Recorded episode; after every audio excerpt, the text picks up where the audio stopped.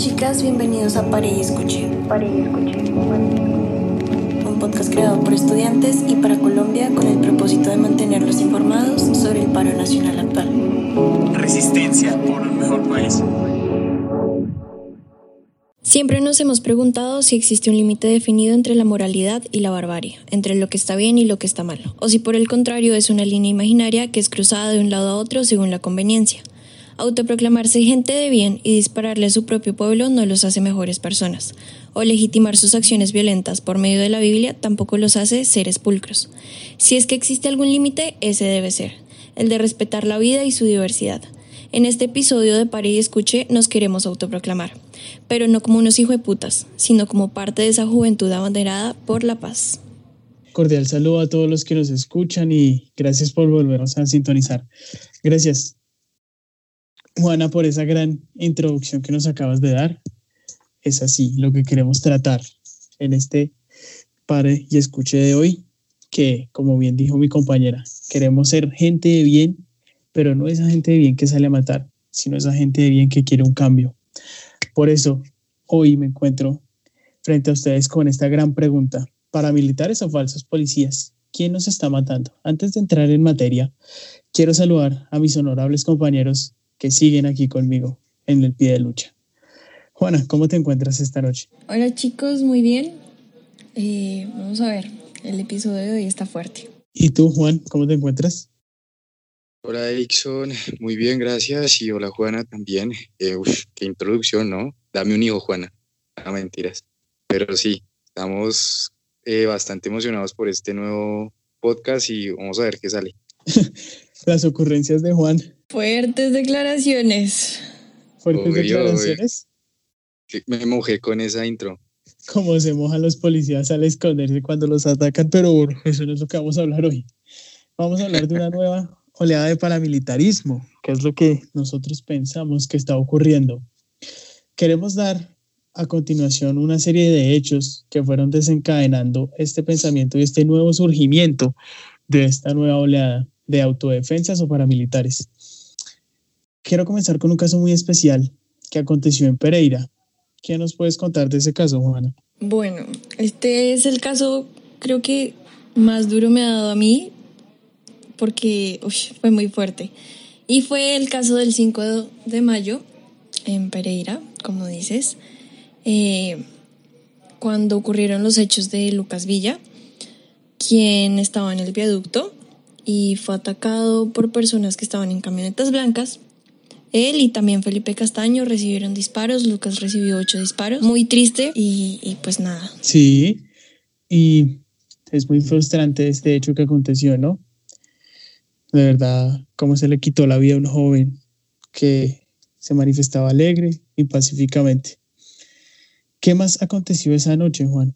Bueno, pues no sé exactamente qué más aconteció en esa noche, pero te voy a dar unas, unos datos y unas estadísticas que vas a quedar horrorizado. Obviamente todo esto son datos fiscalía, pero son unos datos que muestran eh, pues todos los casos de violencia, o bueno, las consecuencias de todos los casos de violencia que han habido desde el 28 de abril pasado hasta el presente. Si quieres las comparto así rápidamente. Sí, claro, súper, las puedes dar y así vamos en un orden cronológico desarrollando los hechos que se han dado. Vale, vale, Dixon. Pues mira, eh, según la fiscalía se han reportado hasta el momento, obviamente pues estos datos todavía no están actualizados actualmente a la fecha, pero dan una aproximación real de lo que está pasando y es, se han reportado hasta el momento 164 personas desaparecidas y 43 personas fallecidas desde, desde que lleva todo el tema del paro. Entonces son bastante cifras bastante altas que necesitan intervención inmediata de la CIDH, o si no, esto va a quedar impune, es lo más probable. Sí, unos manifestantes y unos hechos que dan estas cifras que nos acaban de contestar y evocar nuestro compañero que son muy reales, pero que en algunos puntos no están bien estructuradas. Y nos dan a pensar que todo esto está involucrado y todos se siguen enrollando en los mismos y como se les está saliendo de control, siguen escondiendo y escondiendo. y desapareciendo personas. Es muy frustrante, como fue el hecho anteriormente que les relatábamos de nuestro compañero de marchas, Lucas Villa, que murió por ocho impactos de bala en el viaducto. Sí, eh, siguiendo este hecho, no muy apartado de él, también ocurrió otro en Medellín, aún más frustrante. ¿Qué sabemos de ese hecho, Juana? Bueno, este es el hecho del 15 de mayo, donde una camioneta pasó por encima de un separador, empezó a conducir contra vía y empezó a disparar por las ventanas a los manifestantes que estaban ahí de forma pacífica. Eh, pues bueno, estas personas como que de verdad no entienden que, que lo que queremos es un cambio y solo quieren más y más violencia. Sí, algo muy angustiante porque seguimos igual que nuestras épocas anteriores. 60 años en conflicto armado y todo se soluciona con bala y sangre. Y no entendemos que esa es la solución, que no es la solución.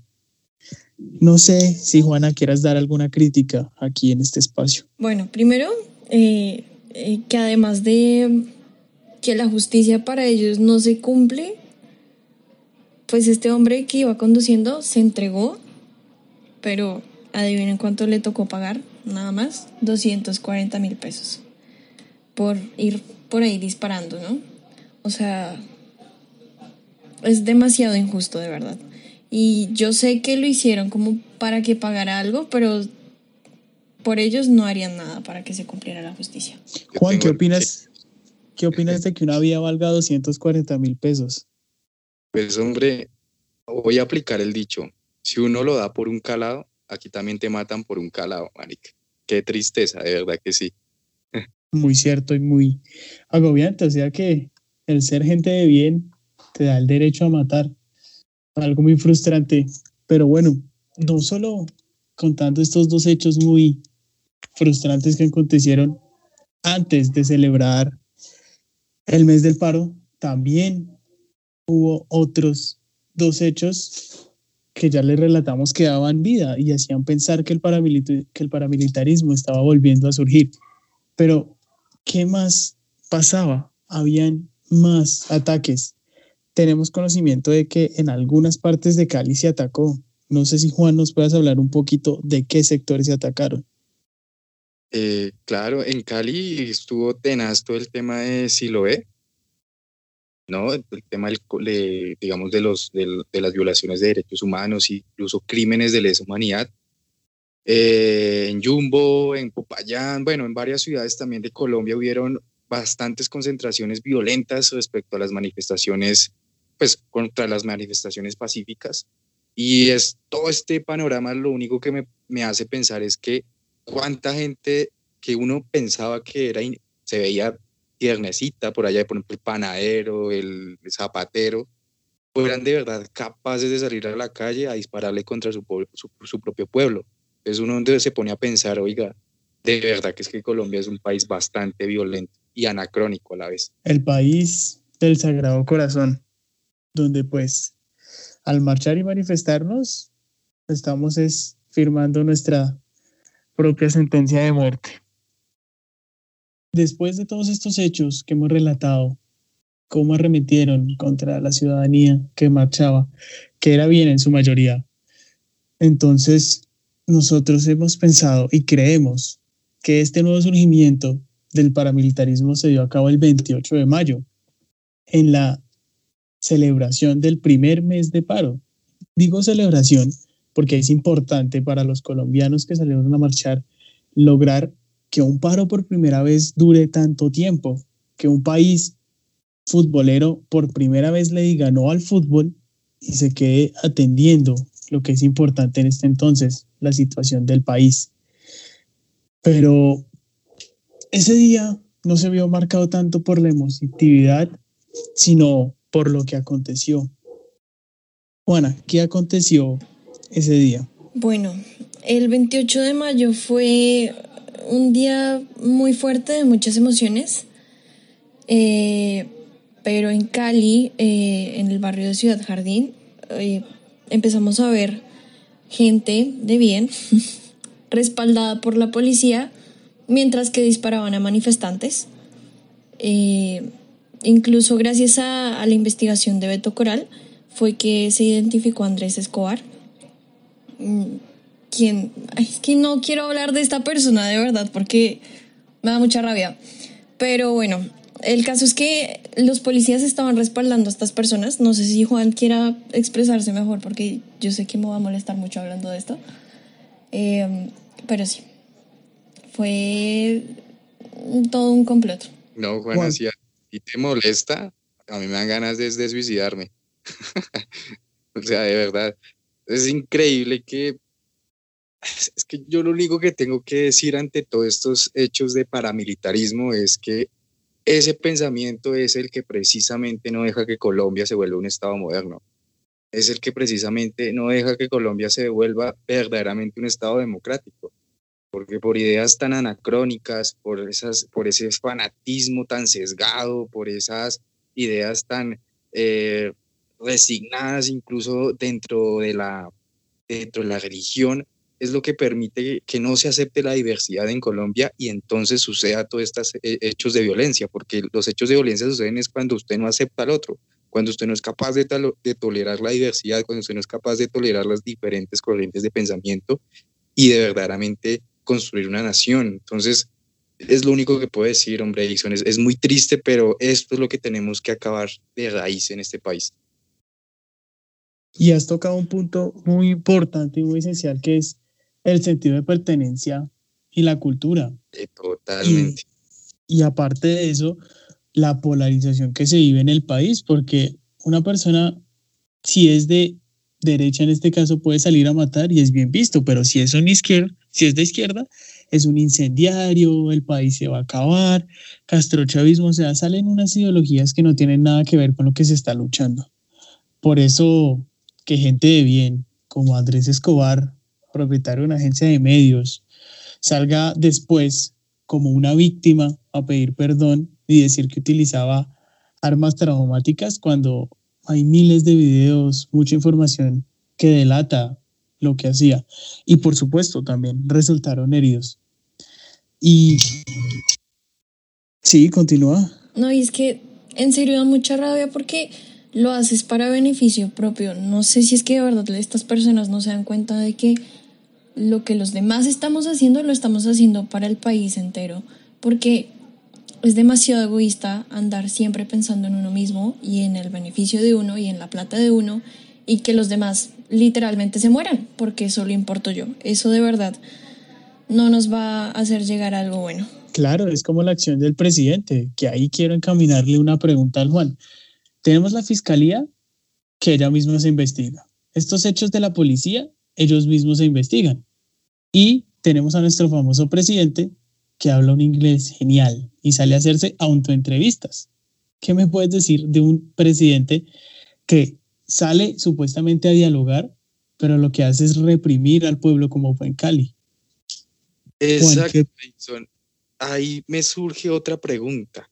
¿Cómo es posible que nosotros llevamos un mes de paro y obviamente el discurso del gobierno es, no, tenemos que acabar con el paro porque es que el paro causa problemas económicos en el país, el paro, el paro causa eh, que los comercios o los, los empresarios no puedan generar ingresos, no puedan generar flujo de capital pero no se pone a pensar entonces por qué no carajos ustedes se sientan a, se sientan a negociar verdaderamente, porque el gobierno hasta la fecha no ha demostrado verdaderamente tener una intención de negociar con los con la gente que está en la calle, con los estudiantes, con las clases populares, ¿por qué no lo hace? ¿Acaso es una cortina de humo? ¿Acaso están esperando que generar más violencia, mayor temor para qué? Para un, un rédito político, para las próximas elecciones que se avecinan, no sé. O sea, si me entiende, o sea, esto es lo que más me frustra porque estos, o sea, el gobierno parece eh, estar de acuerdo que el paro siga y a que la violencia y a que los asesinatos sigan perpetuándose en el país. Entonces esto es bastante cuestionable y que yo sinceramente en este momento quisiera tener una respuesta porque no la sé. Y es que según ellos no está pasando nada. O sea, aquí estamos es, no sé qué piensan, si estamos jugando o, o qué, pero no está pasando nada. Y nos quieren cubrir todo con unas bobadas como esto de la reforma a la policía y todo va a ser un cambio de uniforme. No es nada de lo que estamos pidiendo, no va a parar la violencia por parte de la fuerza pública. Solo los vamos a ver con otro uniforme, otro disfraz. Sumado a esto que las soluciones que brinda el gobierno son paupérrimas. Solo dicen que para el estudio matrícula cero para este semestre que viene, pero ¿eso de qué sirve si las brechas de estudio siguen igual? Nuestros líderes sociales siguen siendo asesinados. O sea, no son unas soluciones viables para lo que se está planteando. Y con respecto al... Sí, Juan, continúa. No, pues sigue, termina por favor tu idea. Termina vale, con respecto a lo que Juan nos estaba comentando, nos da a pensar que todo esto está aliado y es una ideología del uribismo ya que no tiene un candidato fuerte para sus elecciones del año siguiente. Entonces, ¿qué está buscando? Consagrarse en el poder mediante un golpe de Estado en el cual suba sus militares, que son sus aliados también, y así logre seguir en el poder, ya que no tiene un personaje digno o, por decir así, legítimo para ganarle al pueblo en las votaciones. Sí, Edison, o sea, yo creo que es eso, o sea, yo creo que lo que están haciendo es generar temor, no sé si ustedes se acuerdan cuando se, el, bueno, esa propaganda que hubo de que los, venezolanos y la gente estaban metiendo los conjuntos y que al final al día siguiente todo salió como que había sido provocado por incluso por los mismos agentes de la policía. O sea, es, es, eso, o sea, las estrategias de este gobierno es eso, es generar miedo en la gente, generar temor, generar violencia, generar sangre, para que ellos de alguna manera reaccionen de forma contraria a lo que están expresando en las calles. Entonces, voten es por ellos. Es la única explicación que yo le veo. Te iba a comentar el tema precisamente de lo que estabas diciendo, que me parece súper importante, las negociaciones que han habido en este momento. Y mencionas algo de la Universidad Matrícula Cero para este semestre. Y ahí es donde yo me digo, también tenemos una crisis de representación. O sea, ¿cómo es posible que se supone que los que están allá en el comité de paro, que son los que se sentaron allá con el gobierno Duque, incluso la que se autodenomina representante estudiantil de todos nosotros, llegue a celebrar ese tipo de cosas cuando lo único que está haciendo es poner estrapitos de agua tibia. Entonces, y, y, lo hace simplemente después para sacar un rédito político a eso, porque la chica estudiantil lastimosamente pertenece a un partido político y ese tipo de mini victorias pues le generan cierta rédito político, es decir, es como que cada negociación que hacen allá la hacen pasar como victor, una victoria muy grande para que la gente se conforme y entonces digan, uy, estos sí son los verdaderos cambios, uy, estos sí son las verdaderas imágenes que nosotros debemos eh, elegir en las próximas elecciones cuando es totalmente más de lo mismo, ¿no? Es como una Sí, se, se, se, se, nermelan todos, se, todo, si me entiendes, es como que todo lo, lo, planean entre ellos mismos y verdaderamente los cambios que se, se necesitan no se ven. Entonces eso también es muy preocupante, esa crisis de representación que nosotros tenemos. Juana, ¿quieres añadir algo? No, pues, o sea, si es verdad lo que venimos diciendo desde el capítulo anterior. Todo lo quieren tapar, todo lo quieren disfrazar, piensan que seguimos con los ojos cerrados y y ya es demasiado como inútil seguir intentando tapar las cosas. Lo que hacen es llenarnos de más rabia y de más indignación. Sí, para un país que está abriendo los ojos, pero se los están cerrando a las malas. Por eso, en esta triste conmemoración del paro, con el nuevo resurgimiento del paramilitarismo, se nos hemos dado cuenta que a pesar de que se hagan denuncias, se hable, se dialogue, ya es gente externa que por sus privilegios, como lo decían ustedes al inicio, matan y queda de forma impune y lo que vemos es una policía, una fuerza militar permisiva, que solo quieren es proteger un ideal que lo único que hace es que el policía dispara con, su, con el permiso que le dan, con la orden, pero después cuando los llevan ante un tribunal es él el que responde y se va a encontrar solo. Entonces lo que nosotros queremos dejar aquí en este capítulo y como idea final es la unificación del pueblo. Sí, Juana. Y lo más triste es que continúan saliendo vestidos de blanco, pintando paredes de gris y de blanco y mm, me molesta porque Colombia es un país de muchos colores, de mucha alegría, de música, de que a pesar de que estamos mal nosotros intentamos sonreír, sacarle el lado bueno, seguir luchando, seguir cantando, eh, vistiéndonos con la camiseta de nuestro país, pintando las paredes, expresándonos, porque eso es lo más bonito de la mayoría de las personas de, de nuestro país, y es que nos gusta mucho expresarnos y de distintas formas, pero estas personas lo quieren hacer todo tan triste, tan aburrido, tan amargado, pretenden que con blanco, gris seamos la sociedad perfecta y eso nunca va a pasar porque somos tan diversos, somos tantos, de hecho estamos en un mes que es de diversidad y continuar con esto de querer eh, como cuadricular todo y no, o sea, es horrible. Total, Juan, así como Juana nos dejó este mensaje de reflexión, ya para finalizar, déjanos tú también un mensaje. Eh, pues yo lo único que tengo que decir en este momento es que tenemos que dar el paso a construir verdaderamente un Estado moderno. Ya nos cansamos que durante 200 años de historia siempre la sociedad se haya estructurado desde la mezquindad, desde la discriminación, desde que yo estoy aquí en la cúpula y de aquí nadie me baja y los que están abajo mío no hacen parte de esta nación, no forman parte de mi país, según mi, mi percepción. Entonces yo creo que tenemos que acabar eso. Si nosotros logramos acabar eso, podemos lograr verdaderamente una nación solidaria. y vamos a trabajar todos para precisamente buscar el progreso de este país. Entonces yo creo que ese es el cambio que se debe hacer y es un cambio cultural, el de aceptarnos todos, todos, porque todos formamos parte de una nación, todos y todas, todos hacemos parte dentro de nuestras diversidades, todos conformamos Colombia y al aceptarnos como Colombia, como ciudadanos colombianos, pues vamos a aceptarnos y vamos a construir una nación. Entonces ese es mi mensaje, muchachos, que erradiquemos esa mezquindad que existe tan, tan sesgada y tan violenta incluso ese mensaje tan contundente, tan claro, para finalizar con broche de oro que nos ha dejado Juan, solo me deja a mí por decirles que gracias por escucharnos en este capítulo y animarlos a que sigan en resistencia por un mejor país. Hasta luego y sigan en sintonía. Y a inscribir las cédulas, muchachos, a votar, en serio. ¿Queremos cambio? Hagamos que se haga el cambio voten, por favor, inscriban las cédulas. Gracias. El, Centro Democrático inscribirá a los, a los muertos del cementerio o a la gente que, o a las cédulas 111 o la cédula 000, ¿no? Esas también votan. Vamos a ver con qué bobadas salen esta vez. Ojalá que con ninguna. Acá en Colombia los muertos y los extranjeros valen doble. Sí, sí, sí. Dos por uno. Hasta luego.